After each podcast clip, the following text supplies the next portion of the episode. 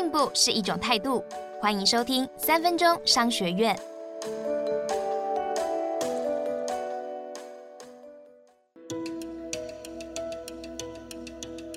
今天要谈的是退货也能赚大钱。作为一个消费者，当你听到厂商以下这句宣传用语，一定会觉得占了便宜。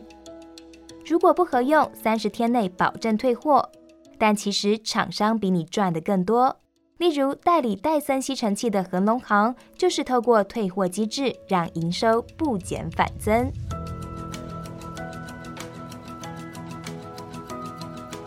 现在恒隆行线上通路的营收已经占事业部的两成，但在电视购物开卖的最开始，退货率竟然高达了三成，对于公司来说损失相当庞大。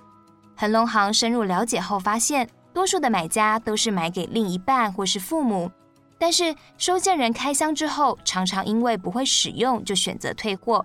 于是公司决定组成六人团队，提供到府服务，教顾客吸地板、吸窗帘，让消费者直接感受到戴森吸尘器确实是优于其他的品牌，退货率马上由三成降低到了一成。根据统计，将近九成网络买家认为退货免运费这项机制是让他们下单的重要原因，而有过半的人数也觉得无条件的退货、附上退货的条款是非常重要的事情。退货这两个字，乍听之下绝对是个负面的消息，但你知道吗？只要你的消费有退货机制，就代表有两种精密的商业盘算已经在你的背后展开。第一是行销层面的盘算。根据麻省理工学院的文章提到，适当的退货率比零退货更能够提高企业的获利。多数消费者会因为方便退货，先买回家试试再说，业者的营收与获利自然提升了。第二是心理学的盘算。美国达拉斯大学的研究发现，退货时间越宽松，退货率越低。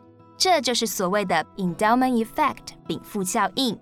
简单来说，就是你拥有商品越久，越会对商品产生拥有感。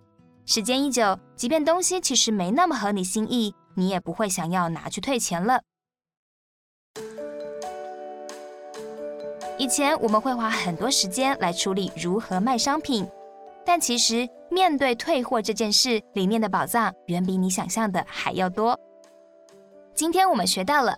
当企业一个转念，将“以退为进”这四个字发挥的很好，将会决定退货商品是成本还是黄金。学起来了没？恭喜你又比昨天进步了一点点。三分钟商学院，我们下次见。想听更多商业知识，欢迎下载商周 Plus App，商周官网也可以收听，或者是点资讯栏的连结。还要记得订阅商周吧 Podcast，才不会错过每一集的节目哦。